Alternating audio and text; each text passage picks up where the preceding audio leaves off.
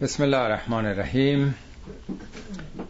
دومین جلسه بررسی آیات سوره مبارکه زخرف از آیه 29 خب چون یه دو هفته فاصله افتاده شاید فراموش کرده باشید که سخن از چه چیزی بوده و به کجا رسیدیم. اگه به خاطرتون مونده باشه درس کردم که سوره زخرف یکی از هفت سوره است که با حامیم آغاز میشه از سوره چهلم تا چهل و ششم. سوره است که مضمون مشترکی دارند و هر کدوم از زاویه خاصی به اون موضوع پرداخته میشه. یعنی یه مطلبه ولی از زوایای مختلف. اصولا سوره هایی که حروف مقطع مشترک دارن همه این چنینن مثل سوره هایی که با الف لام میم آغاز میشن یا الف لام را یا تاسین و امثال هم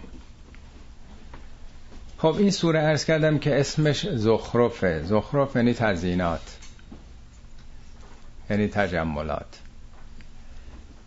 در این سوره در واقع بحث محوریش موضوع کلیدیش زندگی مادی است یا تزئینات تجملات و توجهات دنیا پرستانه ای که مانع از توجه به آخرت و زندگی معنوی میشه است.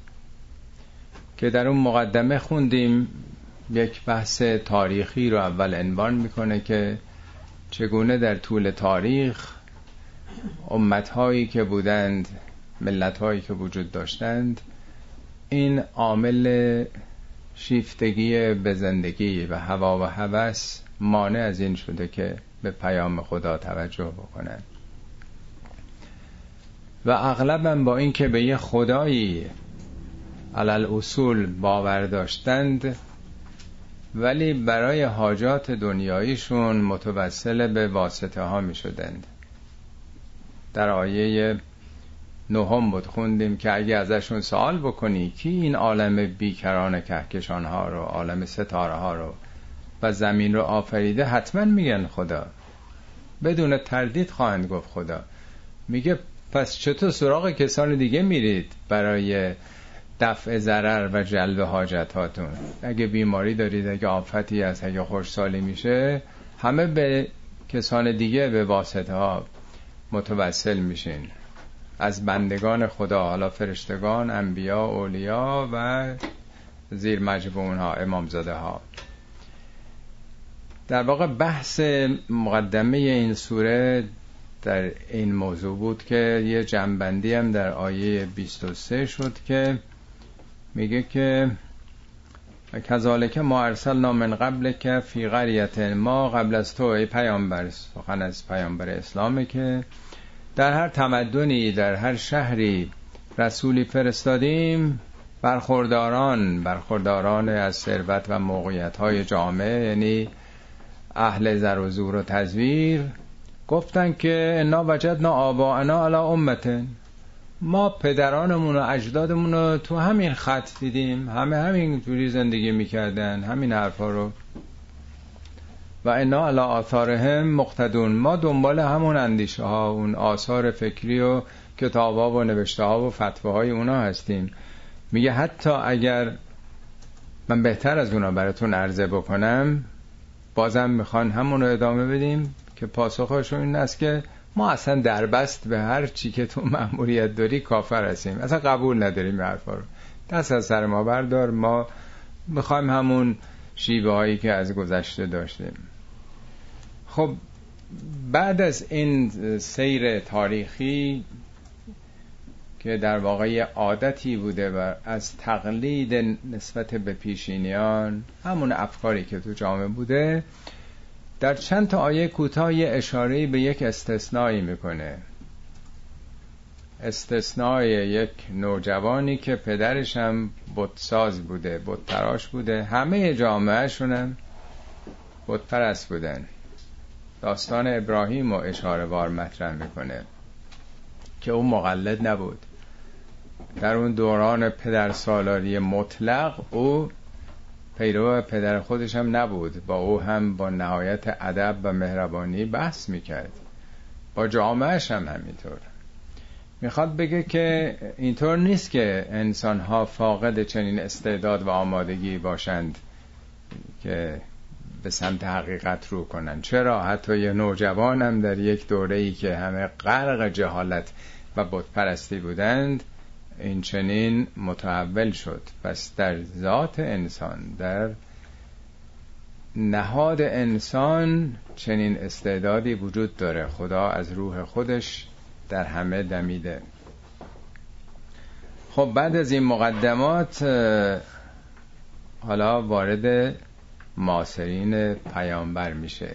پس تاریخ رو برق زد سیر امتها رو بیان کرد و یک نمونه ممتاز که میگه این اندیشه خالص توحیدی رو به عنوان یک باقی مانده یک یادگاری از او گذاشتیم در نسل های بعد. حالا هم یهودیت هم مسیحیت هم اسلام همه ما پیروان ابراهیم هستیم دیگه. همه شریعت های در واقع ابراهیمی هستیم. خب میگه بل متعت هؤلاء و آباهم حتی جاهم الحق و رسول مبین. در طول این قرنهای گذشته ما اینا رو هاولا یعنی این امت تو رو همشهریان تو رو متعت و بهرمندشون کردیم از زندگی. تا اینکه حق براشون آمد و یک رسول آشکاری. در سوره یاسین اگر به خاطر داشته باشید میفرماید که این کتاب تنزیل از خداوند عزیز و رحیم لتون زر قومن بران که قومی رو هشدار بده آگاهی بده که ما انذر آباؤهم. پدرانشون انذار داده نشدن یعنی هیچ رسولی هیچ پیامبری برای این قوم نبوده. برای نخستین باره که در این شبه جزیره عربستان یک رسولی از جانب خدا آمده. برخوردار بودن اینا در طول قرنها و نسلها تا اینکه چنین پیامبری آمد ولما جاهم الحق وقتی که این حق این حقیقت یعنی قرآن برشون آمد قالو هادا سهرون در بس گفتن اینا سهره جادوه اینا ساخته شده است و انا بهی کافرون. انا من انش تاکیده به جای بگن نکفرو به صورت فعلیه بیاریم به صورت اسمی آوردن. انا بهی کافرون خیلی جدی تره ما اصلا قبول نداریم. ما این چنین نیم. ما منکر این حرف هستیم. نه یه بار دو بار. ما در بست تفاوت داریم مثلا با این. حالا بعضی از ایراداشون رو مطرح می‌کنه. چرا قبول ندارن؟ و قالو لولا نزل هذا القرآن على رجل من القریتین عظیم. چرا این قرآن بر مرد بزرگی از این دو قریه نازل نشده؟ منظورشون دو قریه یکی میگن مکه است. قریه نه به معنای روستا که تو فارسی ما میگیم. قریه یعنی جایی که انسان ها جمع میشن. یعنی مجتمع هم شهر میشه هم کشور میشه. از کلمه قرین میاد. جایی که انسان ها قرین هم کنار هم میان.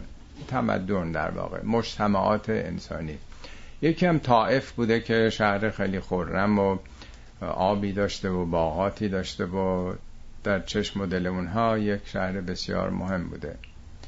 با کلمه عظیم حالا اونا که دنیا رو ندیده بودن به نظر خودشون مکه خیلی عظیم بود. شاید ده هزار تا جمعیت نداشته اون موقع. این صفت عظیم به رجل برمیگرده نه به قریه. خب این در واقع معیار ارزشی اونها بوده دیگه. شهر مکه یه شهر تجارتی بوده. اونجا صنعتی که وجود نداشته. دامداری هم که نبوده کشاورزی هم که نبوده. شغل اصلیشون تجارت بوده. تجارت هم همه که تاجر نبودن.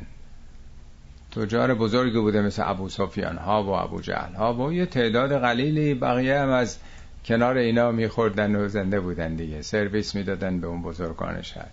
یعنی از طریق تجارت بین شام یعنی سوریه و لبنان فعلی و اون طرفم تا چین اینها زندگی می‌کردن و قلب شبه جزیره عربستان بود مکه. کانون business بود تجارت بود.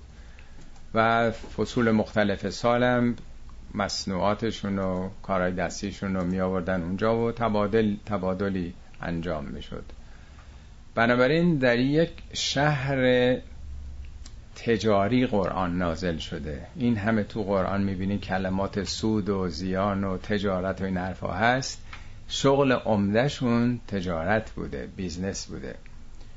بنابراین این شهر مکه که کانون تجارته و طائف که یک مرکز در واقع سبز و خرمی است و برای تفریح در تابستونا که گرم بود می‌رفتن اونجا میگن یکی از اشراف بزرگ این دوتا شهر چرا بر اونا نازل نشده؟ برای فقیر یتیم که نه پدر داره نه مادر داره و جدش که عهده دار او شده اون از دنیا رفته عموش ابو طالب اونم از دنیا رفته. این آخه چی داره؟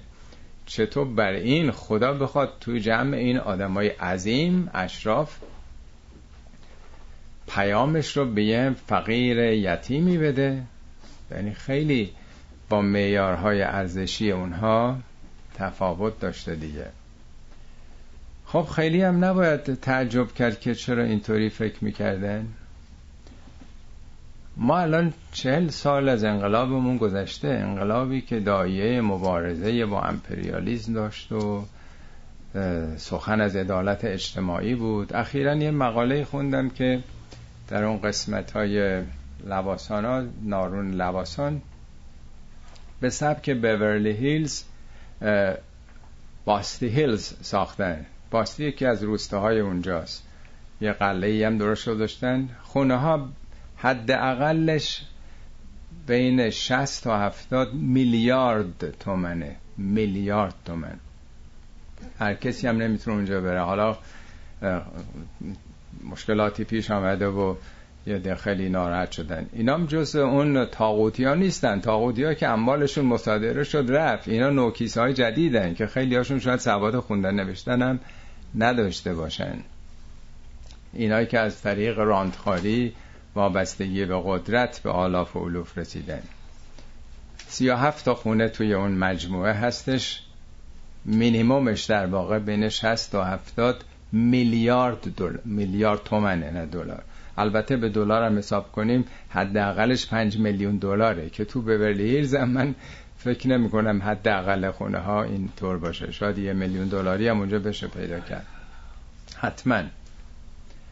خب پس نشون میده معیارهای ارزشی می‌تونه حتی در یک جامعه که به نام اسلام به نام خدا انقلاب شده بعد از چل سال محصول و دستاوردش به قول یکی از نویسندگان که مقاله نوشته بود که عشق و نفرت امریکایی از یک طرف شعار مرگ بر امریکا از یک طرف شیفتگی و عشق و دلدادگی به ارزش های بورلی هیلز که یهودیان ثروتمند ایرانی هم اونجا جمع هستن و شهردارشون هم تا دو سال پیش یکی از یهودیان ایرانی بود در واقع. اینا در واقع رویاهای یه مردمی است که برجسته های در واقع بزرگان این جامعه هستن که به آلاف و علوف رسیدن. خب حالا چه انتظاری داریم که چارده قرن قبل چنین معیارایی نبوده باشه؟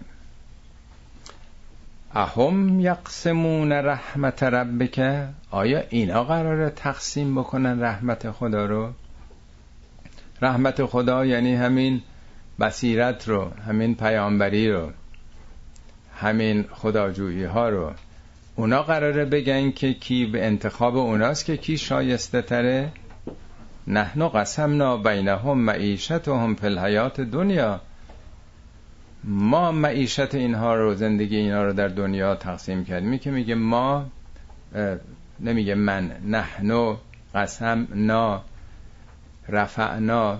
ما که میگه یعنی نظامات ما این مجموعه ای که ما سامان دادیم تو این سیستم یه دی بالا رفتن. یعنی در واقع این ساختار جهان هستی که ما آفریدیم. یه استعدادایی داریم دادیم به افراد میدان دادیم.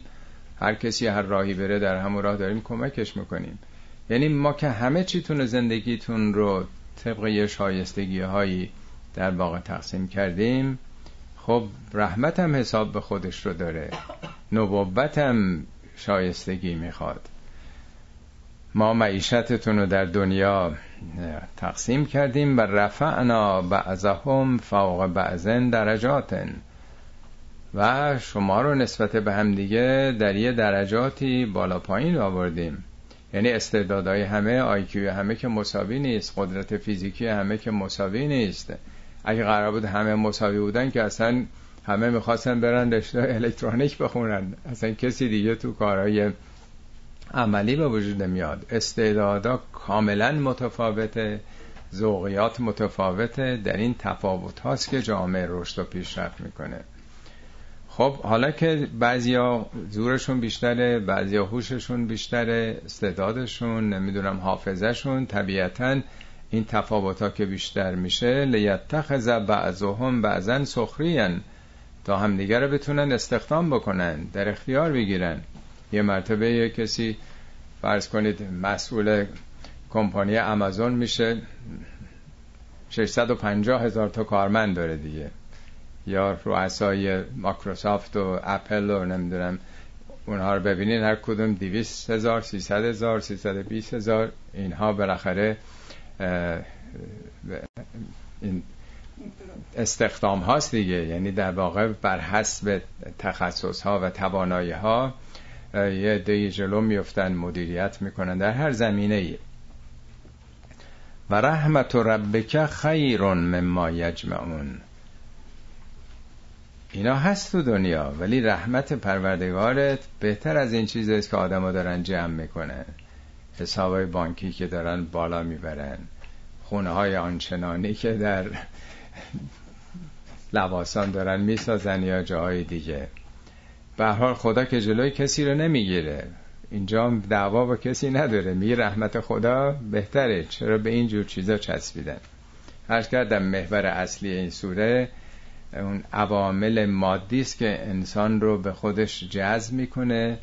حتی به نام انقلاب و اسلام و دین و ولایت و با همه اون تعصباتی که یدک دارن می‌کشن. باز می‌بینیم که عشق دنیا چگونه است. در پیش هم اشاره کردم اخیرا یک محاکمه ای تو ایران بوده که از این نوع خونه رو نمی‌دونم حتما دیدین برنامه شو که تیکه تیکه نوحه هاشو نشون میده. دم از نمی‌دونم بقی و نمی‌دونم کربلا و نجف می‌زنه.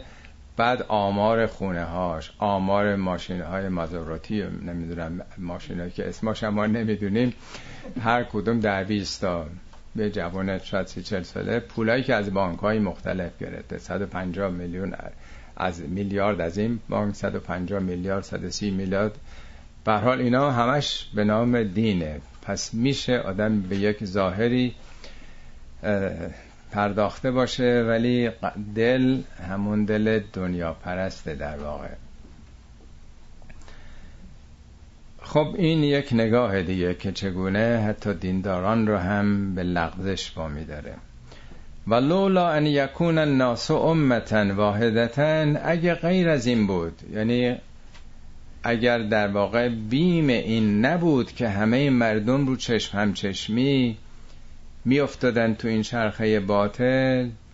اون مؤمنین هم نومید می شدن که اونا که ضد خدا ضد دینن چگونه ثروتمند شدن به کجا رسیدن؟ خدا به ما توجه نداره. یعنی اگر این چنین نبود لولا ان یکون الناس امتا واحده همه یه دست می شدن در این دنیا. پرستی ها لجعلنا لمن یکفر بالرحمن لبیوتهم سقفا من فضتن اگه غیر از این بود بیم این نبود که ما که مشکلی نداشتیم که بخوایم بندگانمون را در تنگنا قرار بدیم. بلکه برعکس برای هر کسی که حتی به رحمان اون خورشید رحمت عالم تاب هم منکر میشه لجعلنا لبیوتهم سقفا من فضه برای خونه هاشون سقفی از نقره. تو ایران ساختمان های شیربونی دیده بودین؟ حلبی بود. با نقره حتی شیرگونی کنن خونشونو یعنی فزه خب اون موقع یک فلز قیمتی مثل طلا و نقره هنوزم در واقع از مهمترین تزینات دیگه. خونه هاشون ما نقره تا سقفشون رو درست بکنن. و معارج علیها یظهرون. معارج معراج به بالا رفتن میگن. اون موقع خب نردبون میذاشتن. اون موقع خونه همه یه طبقه کاگلی بوده. دو طبقه هم به ندرت میساختن دیگه. آجر تو عربستان نبوده که. یعنی با طبقات بتونن از این برون بر سنگ و آجر بیارن. معارج یعنی پلکان ها را پله هایی که علیها یزهرون بر اون بالا برند. نمیگه یرتفعون مثلا یا یسعدون. میگه یزهرون ظهور یعنی خودنمایی. برن خودشون رو نشون بدن که در بین صدها هزاران خونه کاگلی طبقه ما مثلا چهار طبقه ساختیم. یعنی ما که بخیل نبودیم. اگر بیمه این نبود که همه یه دست می شدن حتما این کار می کردیم. ولی بیوتهم ابوابن برای خونه هاشون درهای متعدد. خونه های اون موقع حجره بهش می‌گفتن دیگه. حجرات سور حجرات که خوندی. یه خونه درم نداشتن. چوب آخه نبوده تو عربستان که نجاری بخوام بکنن. یه گونی پرده آویزون می‌کردن خونه های تعداد قلیلی تو مکه. ابو سفیان و نمی‌دونم هفتش نفر دیگه معروف بود در چوبی داره خونه هاشون در و شبا میبندن. واقعی اصلا در رو نمی‌تونستن ببندن. حالا میگه ابوابن یعنی اتاقای متعدد. ما خون خونه های اتاقه بوده. خونه های چندین اتاقه که درهای متعدد داشته باشه و سرورن. سرور یعنی تکیهگاه. اون موقع یه تختایی میذاشتن. حالا میشه گفت مبلمان. خونه های نمی‌دونم 5000 اسکوئر فیت زیر بنا نمی‌دونم چند طبقه چه مبلمانی چه تزئیناتی که تکیه بکنن بر اینها و زخرفن. علاوه بر همه اینها زخرف یعنی تزینات تجملات. اسم سورم از این آیه گرفته شده. یعنی در واقع خدا می‌خواد بگین که من که مخالف که نیستم. من که بخیل نبودم که نخوام بندگانم. اگه غیر از این بود که همه منحرف می‌شدند همه تونو انقدر ثروت بهتون می‌دادم که پارو بکنید پول رو به قول معروف. ولی و این کل دالک لما متاع الحیات دنیا. ولی همه اینا یه بهرهمندی موقت زندگی دنیاست. چند چقدر مگه آدم می‌خواد اون بکنه؟ سرشو می‌ذاره میره. همه اینا میمونه. براس می‌خورن و یه سلوات هم نمیفرسن برای آدم. اینا میگه بهرهمندی موقت زندگی دنیاست. و آخرتو عند ربک للمتقین. اما آخرت سرای جاوید سرای دیگر اون بهتره. البته برای کی؟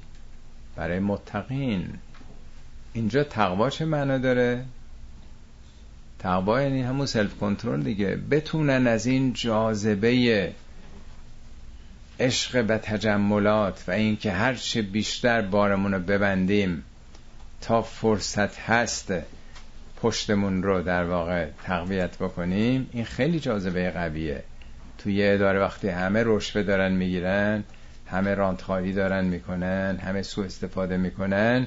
خیلی سخته یه کسی بخواد مقاومت بکنه. اسم این کارو میگن تقوا. یعنی ترمز. یک کسی بتونه جلو خودشو بگیره جلو نفسشو بگیره. بنابراین بهشت مال اوناییست که بتونن از این جاذبه قوی دنیایی بتونن خودشون رو حفظ بکنن. آیه بعدم در همین ارتباطه. و من یعشو ان ذکر الرحمن نقیز له شیطانا فهو له قرین. خیلی آیه تکندنده و من یعشو. یعشو فعل از همون اشا میاد نماز اشا رو کی می‌خونیم؟ موقعی که شب و تاریکیش همه جا رو گرفته دیگه. میگن نماز اشا یعنی نمازی که موقع خفتنه. کسانی که چشمشون شب حالت شبکوری داره مشکل دید در شب دارن همین کلمه رو به کار می‌برن. یا شطوری که نمی‌بینه در شب. مشتقات کلمه اشا در واقع یک نوع ضعف بیناییه. ولی منظور ضعف بینایی حقیقی نیست بینایی مجازیه. یعنی اونایی که دلشون نمی‌بینه. دلشون پرده مقابلشه نمی‌تونن این حقایق رو ببینن. چی رو نمی‌تونن ببینن؟ ذکر رحمان. نمیگه ذکر الله. نمیگه ذکر رب. نمیگه ذکر رحیم. چرا میگه ذکر رحمان. رحمان اون رحمت عام خداست. خدا خورشید رحمت جهان شموله. استثنام نداره. وقتی خورشید میتابه همه جا رو در بر می‌گیره. دشت و دریا و خورشید و آدم بد و آدم خوب و پرندگان و موجودات دریا و موجودات خاکی رو. رحمان رحمت عام خداست که شامل هر انسانی میشه. چه خدا رو قبول داشته باشه چه نداشته باشه. اون کسی که خدا رو هم قبول نداره که جانشو نمی‌گیره سلامتیشو نمی‌گیره عمرشو نمی‌گیره. رحمت خدا مادام العمر شامل او هست. اون خودشه که با انحرافش با ظلم و ستمش خودشو بدبخت می‌کنه. خدا هیچ کسی رو نمی‌خواد. معلم مدرسه هیچ کسی رو رفوزه نمی‌کنه. خود شخص رفوزه میشه.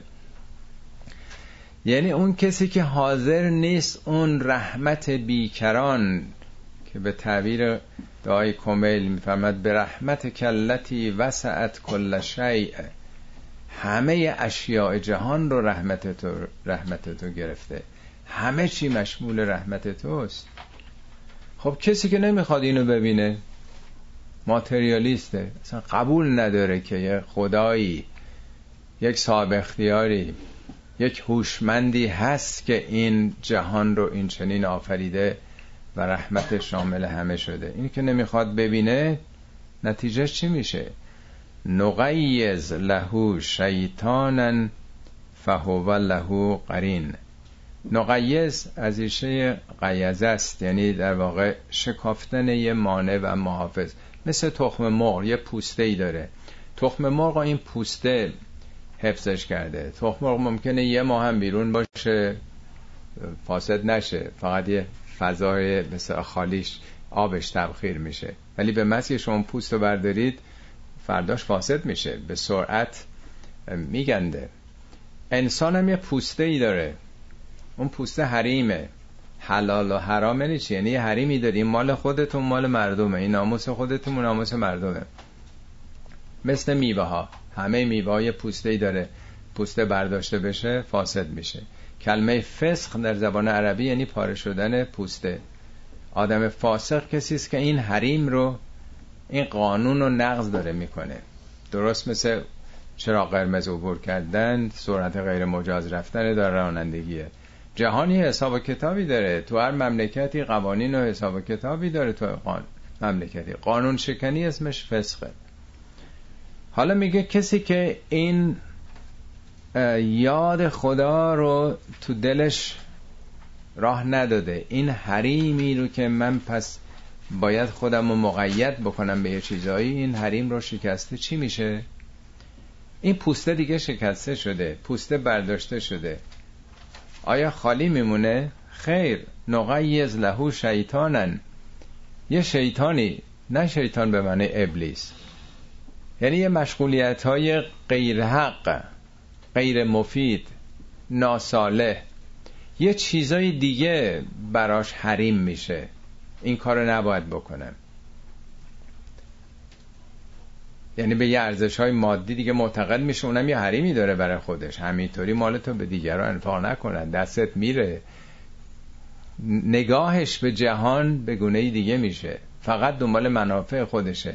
حریمهاش حفظ این دارایی است که هست. نقیز لهو شیطانن فهو له قرین دیگه این قرینشه. قرین به دوست میگن قرین شو همیشه با همه دیگه. صبح که از خواب بلند میشه اول به فکر همین املاک دارایی هاست درآمد هاست. یا همپالگی است که داره. این تمام احاتش کرده. وقتی که دل از خدا خالی بشه خالی نمیمونه که چیز دیگه میاد پر می‌کنه. چند بار دیگه عرض کردم یه حدیثی از پیامبر. می‌فهمد من لم ینفق ماله علی الاخیار اختیارا. کسی که مالش رو در راه خیر به اختیار خودش خرج نکنه ینفقه علی الاشرار اضطرارا در راه شر خرج خواهد کرد. اونم به اضطرار. این اختیار دیگه نیست مجبور میشه دیگه. اینایی که خونه های میلیاردی ساختن در اطراف تهران مردم بیچاره رو نمی‌بینن چه وضع اقتصادی دارن که هفتاد درصد مردم زیر خط فقرن. اصلا دیگه براشون مهم نیست. چیزای دیگر رو باید حفظ بکنن. اون روابط ناسالمی که دارن برای که اون حفظ بشه. حریمشون اونها میشه. اشتغالاتشون فقط اونها میشه. این در واقع نتیجه طبیعی خالی شدن دل از یاد رحمانه.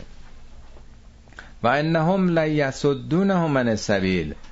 اون رفیقا اون دوستا یا اون افکار و اندیشه ها و ارتباط هایی که دارند اینها رو از سبیل باز میداره. سبیل با الفلام اومده معرفه است یعنی از راه حق از سرات مستقیم باز میداره. و یحسبون انهم یه محتدون پیش خودشون هم فکر می‌کنن اصلا ما هدایت شدیم. یعنی چون میارها عوض شده فکر می‌کنن که راه ما درسته. اونا نفهمیدن. در واقع اینا خودشون رو ژن برتر می‌دونن. اینا رو خوندین شنیدین که که آقازاده ها باش مصاحبه کردن. خب دیگه ژن برتره دیگه. ما ژن برتریم عقلمون می‌رسیده تونستیم به حال جمع جور بکنیم و به اینجا برسیم دیگه. چه بهتر که این امکانات مملکت ثروت ها دست کسانی باشه که اعتقاد دارن. قبلا دست کسانی بود که اعتقاد نداشتن ما اعتقاد داریم مثلا. پس چه بهتر که پیش ما باشه؟ یعنی توجیه هم می‌کنن. در قرآن اتفاقا میگه که پیامبر می‌خوای بگم کیا بیشتر از همه ضرر کردن؟ قل هل ننبئکم بالاخسرین اعمالا؟ کیا بیشتر از همه دچار خسران خواهند شد؟ میگه الذین زل سعیهم فی الحیات دنیا. تمام این تلاش هاشون باد هوا خواهد شد و یحسبون انهم یحسنون از سنا به خیال خودشون فکر کنن بهترین کارم دارن می‌کنن. این خیلی بده که آدم همون مثالی که می‌گفتن هر کس که نداند و نداند که نداند در جهل مرکب ابد و در بماند. یعنی حالا یه عده کار بد می‌کنن ولی می‌دونه که بعد احتمال هست برگرده. اینا که فکر می‌کنن خودشون بهترین کارم دارن می‌کنن اینا دیگه همون جهل مرکبه. تا کی؟ حتی ازا جانا تا وقتی که این عمر دنیا به پایان رسید و نزد ما آمدند قال یا لیت بینی و بینک بعد المشرقین فبئس القرین. اونجا خواهد گفت به این دوستش با این شریکش با همین کسی که باش زد و بند کرده بود ای کاش بین من و تو به اندازه دو مشرق یعنی دو طرف عالم شرق و غربی که در فصول مختلف میاد یا بعضی هم گفتن شرق و غرب منظوره. بن انقدر ما هم دور بودیم با هم دیگه در جای دیگه قرآن میگه که هیچ وقت تو رو نمی‌دیدم. و القرین عجب قرین بدی بودی. عجب شریک و همکار و نمی‌دونم دوست بدی بودی با من. ولن ینفعکم الیوم از ظلمتم انکم فی العذاب مشترکون. امروز دیگه به چه درد می‌خوره آدم متنبه بشه؟ امروز که دیگه بیداری فایده نداره دیگه. انکم ظلمتم. شما ظلم کردید. شما مرتکب ظلم شدید. به خودتون یا به دیگران. ظلم یعنی چیزی که در جای خودش نباشه. شما عوضی عمل کردید. راه خطا رفتید.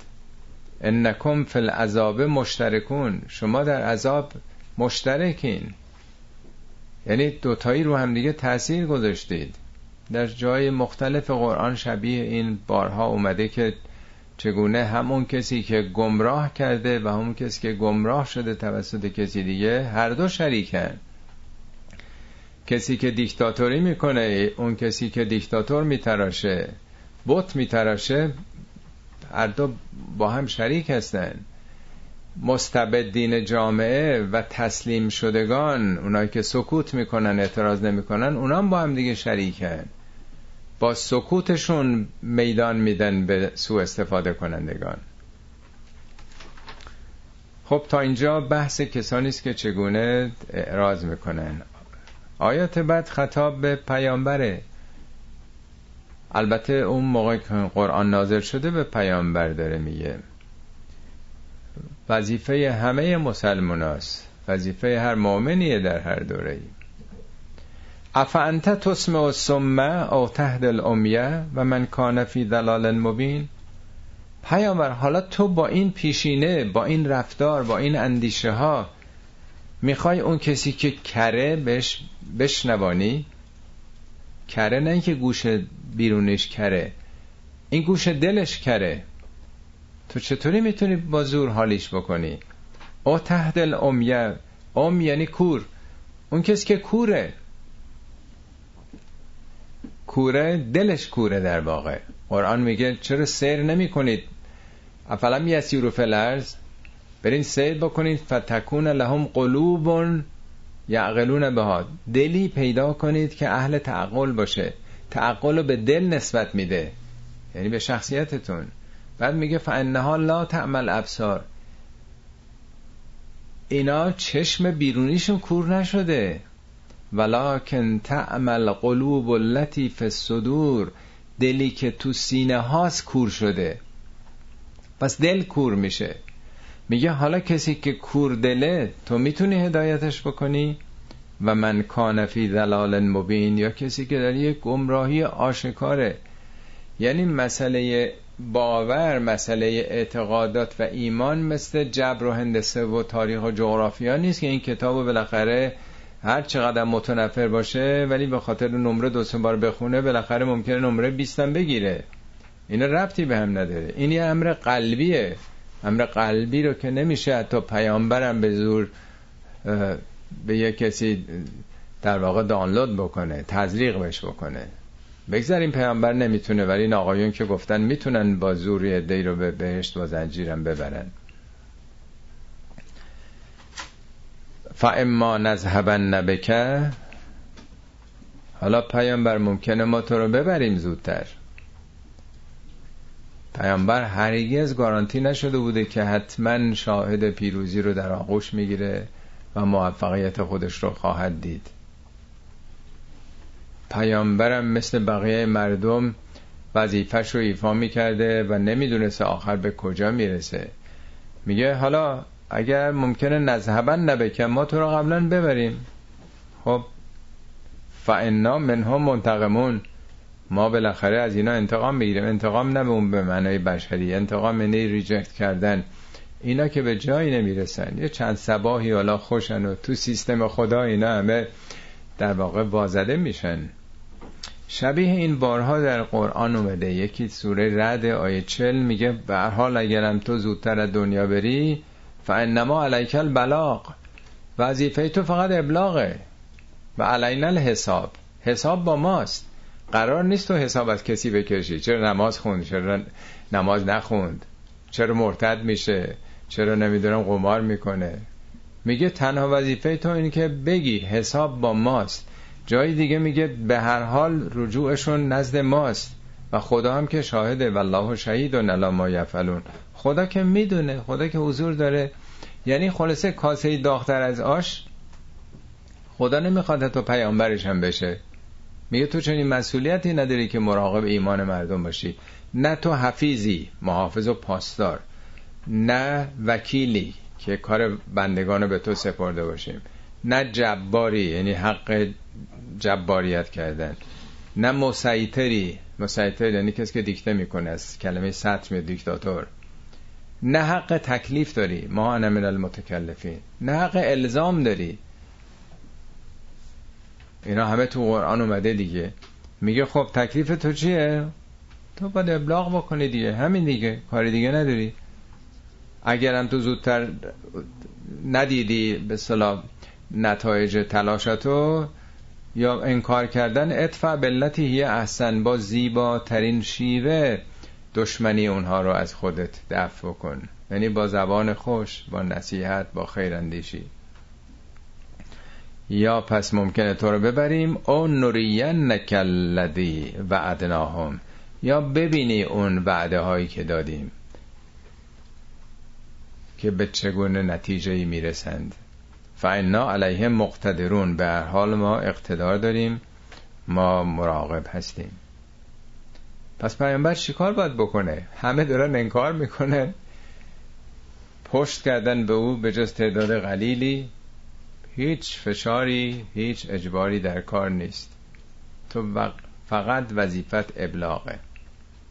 چیکار باید بکنه؟ فستمسک بالذی اوهی الیکه فستمسک یعنی چنگ زدن جدی گرفتن. تو به اون چیزی که بهت وحی شده جدی بگیر اون رو. یعنی تو کار خودتو جدی پیش بگیر. چیکار داری به بقیه؟ فستمسک بالذی اوهی الیک انک علی صراط مستقیم. مطمئن باش که تو در راه راستی راه درستی داری میری.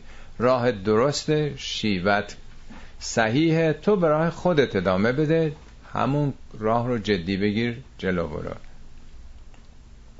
و انه لذکر لک و این سخنان یک ذکر ذکر یعنی بیدار باش یعنی آگاهی یعنی بیداری هم برای تو و هم برای قومت.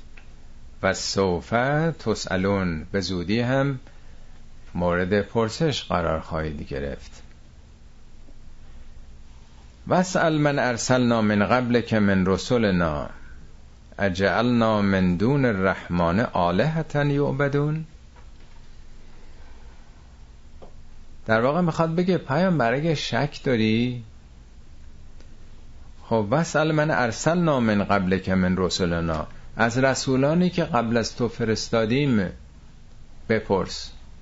یعنی از عیسی و موسی و ابراهیم و نوح و غیره بپرس. خب این سال پیش میاد مگه اون را زنده از کی بپرسه پیامبر؟ بعضی از مفسرین گفتن که خدا موقع که این آیه نازل میشه همه اونا رو زنده کرد حاضر کرد گفت خب خب از اینا بپرس. این راه حل به ذهنشون رسیده. بعضی ها گفتن خب اونا که نیستن یعنی از در واقع پیروانشون بپرس. البته در جای دیگه قرآن از فسأل الذین یقرؤون الکتاب. از اونایی که این کتاب رو می‌خونن یعنی باور دارند. یعنی اهل کتاب هستن تورات انجیل. نه اونایی که شناسنامه یهودی و مسیحی. ولی تصور من اینه که وقتی میگن رسولان بپرس موضوع رسالته. یعنی در واقع از کتابشون از پیامی که آوردن بپرس. اسم نمیاره که از موسی و عیسی بپرس. رسولان اونا که حامل رسالتی بودن. ببین در رسالت های پیشین اجعلنا من دون الرحمن آلهتا یعبدون. ببین در ادیان ابراهیمی شریعت های پیش تو آیا ما خدایان دیگه ای گذاشتیم که اونها رو عبادت بکنه؟ یعنی اینی که معاصرین تو هم خدا رو قبول دارن ولی متوسل به ها میشن و ها رو نماد فرشتگان می‌دونن و فرشتگان رو دختران خدا آیا ما یه همچی چیزی گذاشته بودیم قبلا؟ واسطه ای ما تراشیده بودیم. پارتی بازی تو نظام ما بوده که باید به یک کسان دیگه متوسل بشین بوده تو ادیان پیشین. البته همطور که از کردم بعضی مفسری میگن از پیروانشون. خب الان بپرسن مسیحی ها اکثریت قریب اتفاق میگن. بله حتما جیسوس کرایست اون باید اون واسطه بشه. عشق اون تو دلت باشه و همه چی دیگه کمتر میگن که خودتم باید کار نیکی بکنی عمل خودت. یعنی میگن ما همه گناهکار آفریده شدیم. همون گناه اولیه که آدم اولی انجام داد میگن تا ابد نسل او همه گناهکار به دنیا میان مگر غسل تعمید بدیم و عشق پسر خدا رو که به خاطر ما فرستاد و زجر و شکنجه کشید عشق او تو دلت باشه این گناه پاک میشه. پس باید به خود رسالت ها مراجعه بشه نه به حرفایی که پیروان می‌زنن خب پس بحث اینه که نه ما هیچ واسطه ای قرار ندادیم. شفاعتی و توسلی این وسط در بین نیست. حالا یه مثال تاریخی می‌زنه از موسی. که عبرت بگیریم میگه ولقد ارسلنا موسا به آیاتنا الى فرعون و ملئه فقال انی رسول رب العالمین.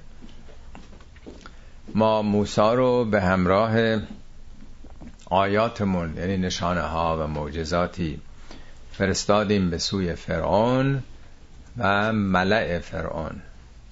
ملع یعنی شخصیت های چشم پر کن سران کشوری و لشکری با اون اباحتشون با اون مقاماتی که دارن خونه ها و نمی‌دونم تشریفات و آداب اینا چشم مردم رو پر می‌کنه. ملع از پر کردن میاد پر شدن. آدمایی که پر شدن یا اباحتشون چشم مردم رو می‌گیره. در جای دیگه قرآن گفته ما تورات فرستادیم برای فرعون و برای هامان و برای قارون. هامان فرمانده لشکر بوده امیر لشکر بوده سپه بوده فرعون بوده. قارون هم که نماد ثروت بوده دیگه. ثروتمندترین فرد مصر بوده. فقال انی رسول رب العالمین. موسی گفت که من فرستاده رب العالمین هستم. فلم ما جاءهم به آیاتنا وقتی که همراه آیات ما اومد موسی رفت در کاخ فرعون و دعوتش رو مطرح کرد. ازاهم منهایی از حکونیه مرتبه زدن زیر خنده. حکون مزارعه به محضی که حرف مطرح کرد تو جای دیگه قرآن با تفصیل بیشتری این رو مطرح کرده. که اون ها اون تجهیزات و اون تزئینات و تجملات فرعون حالا یک چوپان با لباس پشمینه چوپانی با دو تا عصا اومده داره به فرعون میگه که تو بنی اسرائیل آزاد بکن نیروی کار اونجا بودن دیگه. من می‌خوام ببرمشون. من از جانب رب العالمین آمدم. میگه زدن زیر خنده. حالا نخند کی بخند؟ و ما نریهم من آیتن اللهی اکبر من اختها. هر آیه ای که فرستادیم آیه بعدی بزرگتر از اون بود. ما نریهم من آیتن هیچ آیه ای نفرستادیم اللهی اکبر من اختها. اخت در واقع معنای ظاهریش خواهره. ولی در زبان عربی کلمات معنای حقیقی دارن و مجازی. این چون آیه آیه معنس دیگه معنس مجازیه. هر کلمه که آخرش ه داشته باشه های تعنیس بهش میگن. در خیلی زبان ها هستش زبان انگلیسی هستش آلمانی هست فرانسه هم بعضی از کلمات معنس دیگه. در عربی مثلا ماه خورشید نفس اینا هم معنسن التی میاد نه الذی. یعنی هر آیه اینجا معنای اخت به معنای نظیر مشابهه در واقع. یعنی اینا همه رو انکار کردن. در سوره های دیگه قرآن توضیح میده که نه تا معجزه آمد. هر بار در واقع انکار می‌کردند و وقتی گیر میافتادند دو مرتبه دست به دامن موسی می‌شدن که رفع اون عذاب و گرفتاری بشه. و اخذناهم بالعذاب لعلهم یرجعون. خودش عذاب اینجا نه به معنای عذاب آسمانی. وقتی که انکار می‌کردن گرفتار عمل کرده خودشون می‌شدن. لعلهم یرجعون. هدف این بود که اینا برگردن دست بردارن از این ظلم و ستم. نه بار این تجربه تکرار شد که شاید اینا دست بردارن. و قالو یا ایها الساحر ادع لنا ربک. به ما عهد عندك اننا لمهتدون. هر بار که یک مشکلی می آمد یک سال زراعتشون از بین رفته بود یک سال رود نیل گلالود شده بود مثل رنگ خون گرفته بود یک سال نمی‌دونم پشه و نمی‌دونم مگس همه جا رو گرفته بود قورباغه گرفته بود. حالا اینا رو توضیحاتی رو تو قرآن داده. دست به دامن موسی می شدن می‌گفتن یا ایوه ساهر نمی‌گفتن جناب موسی آی ساهر آی جادوگر پروردگار تو بخوان نه پروردگار ما رو. اون کسی که ارباب خودت اونو بخوان به ما عهد اندکه به خاطر عهدی که با ما بسته. یعنی هر بار موسی می‌گفت که اگر برگردید این بنی اسرائیل آزاد بکنید به خاطر اینکه در واقع تقوایی به خرج دادید و از اون قله قرودتون آمدین پایین این مشکلات رفت خواهد شد. مشکلات ناشی از عمل کرد و استبداد خودتونه. می آمدن می گفتن که خب مگه عهد نکرده بود خدا؟ اینو بردار این مشکلات رو برطرف کن. اننا لمحتدون ما دیگه هدایت شدیم. انش هم تاکیده لمحتدون هم لامش هم تاکیده جمله اسمی هم آورده. ما صد درصد دیگه تمام شد دیگه. ما حتما ایمان آوردیم. تو رو خدای کاری کن که این مشکلات برطرف بشه. فلما کشفنا عنهم العذاب اذا هم ینکثون. ولی هر بار هرگاه که این مشکلات برداشته می‌شد هماندم اینا برمیگشتن زیرش می‌زدن. ینکثون یعنی نقض عهد کردن. و نادا فرعون فی قومه قال یا قوم الیس لی ملک مصر و هذه الانهار تجری من تهدی افلا تبصرون؟ خب این مشکلاتی که پیش می آمد و این توجهاتی که مردم به موسی پیدا کرده بودند حقانیتی که در پیام می‌دیدند فرعون احساس نگرانی می‌کنه. احساس می‌کنه که داره قافیه رو میبازه. این موساست که نقش اصلی رو داره. در واقع دستگاه فرعون حالت عکس عملی پیدا کردن. به التماس به اون افتادن. و مردم دارن به اون سمت و سو میل می‌کنن. اینجاست که میاد اعلام می‌کنه. نادا فرعون فی قومهی. فرعون در بوغهای تبلیغاتیش به مردم اعلام کرد با جارچیانش علیسلی ملک و مصر؟ مگه من پادشاه مصر نیستم؟ ملک مصر مگه مال من نیسته ملک هم به معنای مالکیت هم فرمان رواییه یعنی پادشاهی. مگه من صاحب اختیار نیستم؟ مگه من پادشاه شما نیستم؟ و حاضه الانهار و تجری من تهدی مگه این نهرها زیر من جاری نیست؟ منظور از نهرها چیه؟ این رود نیل شعباتی داشت دیگه. شبیه این بارها داشتیم بنده توضیح هم دادم. اونا که اسفانی هستن خب می‌دونن اصفهان زاینده رود. یه شعبی از زمان شیخ باهایی دوران صفوی که اینا بهش میگن مادی. مادی های منشعب میشه. یعنی آب زاینده رود که حالا که بگذاریم اکثرش خشک شده. ولی اینطوری منشعب می‌شد طبق یه حساب دقیق مهندسی که اون منطقه اصفهان رو کاملا آبیاری می‌کرد رو حساب بسیار دقیق. مصر هم همینطور بوده. بنابراین میگه این آب مال کیه؟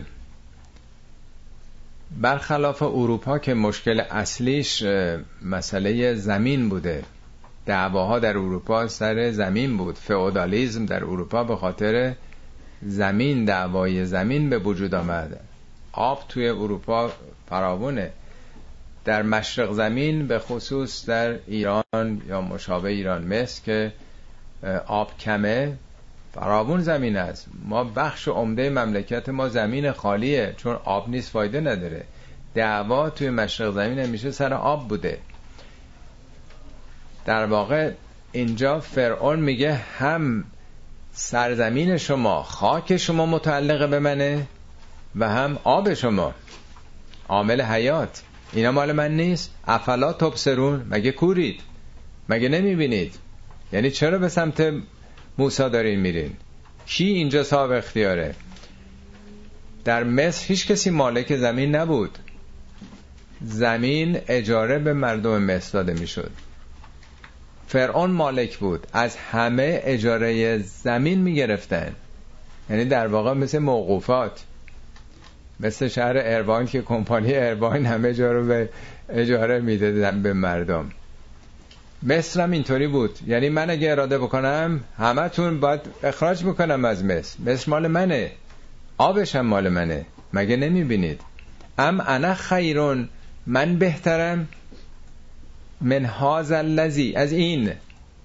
حتی اسمم نمیری هازا از این. هاز الذی هو مهینون. این پسته. هو مهین یعنی عین پستیه. در جای دیگه قرآن میگه نگاه کنین به این لباسش. چرا چیزی نداره در واقع؟ این داد داره می‌زنه. این که چیزی نداره. من همه چی دارم همه این سرزمین مال منه. این در نهایت پستیه. هو مهینون ولا یکاد و یوبین بلدم نیست حرف بزنه. زبونش هم گرفته.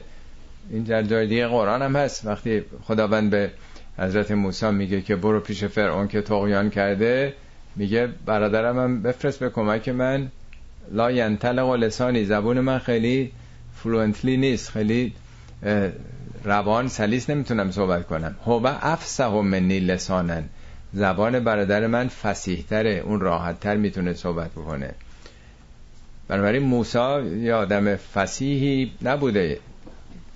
بعضی خیلی این مبلغین به خودشون مینازن که اهل خطبه و سخنرانی هستن و اینا خیلی هنر اون که پیامبرم بوده بلد نبوده خطبه ایراد بکنه و سخنرانی بکنه دیگرانو جلب بکنه. خب این که حرفم بلد نیست درست حسابی بزنه. ببینین ارزش ها رو ارز کردم تو این سوره می‌خواد اسمش زخرفه داره معیارهای ارزشی رو مطرح بکنه که تا ما این در واقع الگوها این معیارها در دلمون نشکنه در دیدمون اینها هست نشه همچنان تحت تاثیر قرار می‌گیره. این شعر معروف مولوی که میگه بعد از این ما دیده خواهیم از تو بس. خدای فقط من از توی دیده می‌خوام. یک چشم بصیرت. تا نپوشد به را خاشاک و خس. این دریای حقایق رو این خط و خاشاک ها نپوشونه. فلولا القی علیه اسورتون من ذهب او جاء معه الملائکه مقترنین. خب اگه این پیغمبر خداست چرا همراهش اسورتون من ذهب؟ اسوره سوار همون دستواره است که تو فارسی میگن. دستبند می‌گفتن دستواره دیگه. این از کلمات فارسی است که وارد عربی شده. در قرآن هم اسوره اومده. اسوره سور قلعه رو هم میگن سور چون دستبند گرده دیگه. گردنبند دستبند حلقه همه اینا در واقع بهش اساور میگن یا اسورت. حتما تصاویر یا مجسمه های زمامداران مصر قدیم رو دیدین. تمام بازوشون تا اینجا این چیزهای تلاست دیگه. از نه خانوماها آقایون. گردنشون تا زیر چونشون دیدین هم کلاهای بزرگ طلا هم گردن به پایین هم این طرف هم در واقع کمربند پنگ یعنی همه رو می‌خواستن با طلا نشون بدن. آقا طلا گلدن به جای یهوده گلدن میگن باید اون هم می‌گفتن گلدن. خب چرا این با طلا نیومده؟ چرا لباس چوپانی تنشه؟ لولا القی علیه اسفرتون من ذهب او جاء معه الملائکتو مقترنین. اگر جانب خدا آمده چرا فرشتگان به اسکورتش نیمدن مقترنین یعنی قرینش. بالاخره همیشه شاه حرکت می‌کردن. پس و پیششون ملازمین رکاب بودن و قبلا و پشت سرشون و هیچ تنها یه جایی نمی آمدن اون زمان اسلام بود که وقتی که لشکر زمان عمر بود آمدن به طرف ایران یا تو نستش که سرلشکر ایران میگه که خب با اون فرماندهتون می‌خوام صحبت بکنم. کیه؟ میگه اون اشاره می‌کنم یه نفر با اولاغی مثلا با شوتوری داره میاد. فکر می‌کنن اون کسی که مثلا سوار شوتوره میره پلو میگه توی عمر میگه نه. کسی که چیزو گرفته بوده میگه چطور اونه؟ میگه نوبت ما گذاشته بودیم. حالا نوبت اون بوده. یه همچین چیزایی نبوده در طول تاریخ. بنابراین میگه خب چرا این اسکورت نداره؟ فاستخف قومه فعطاوه خب دقت کنید اینا پیام هاست.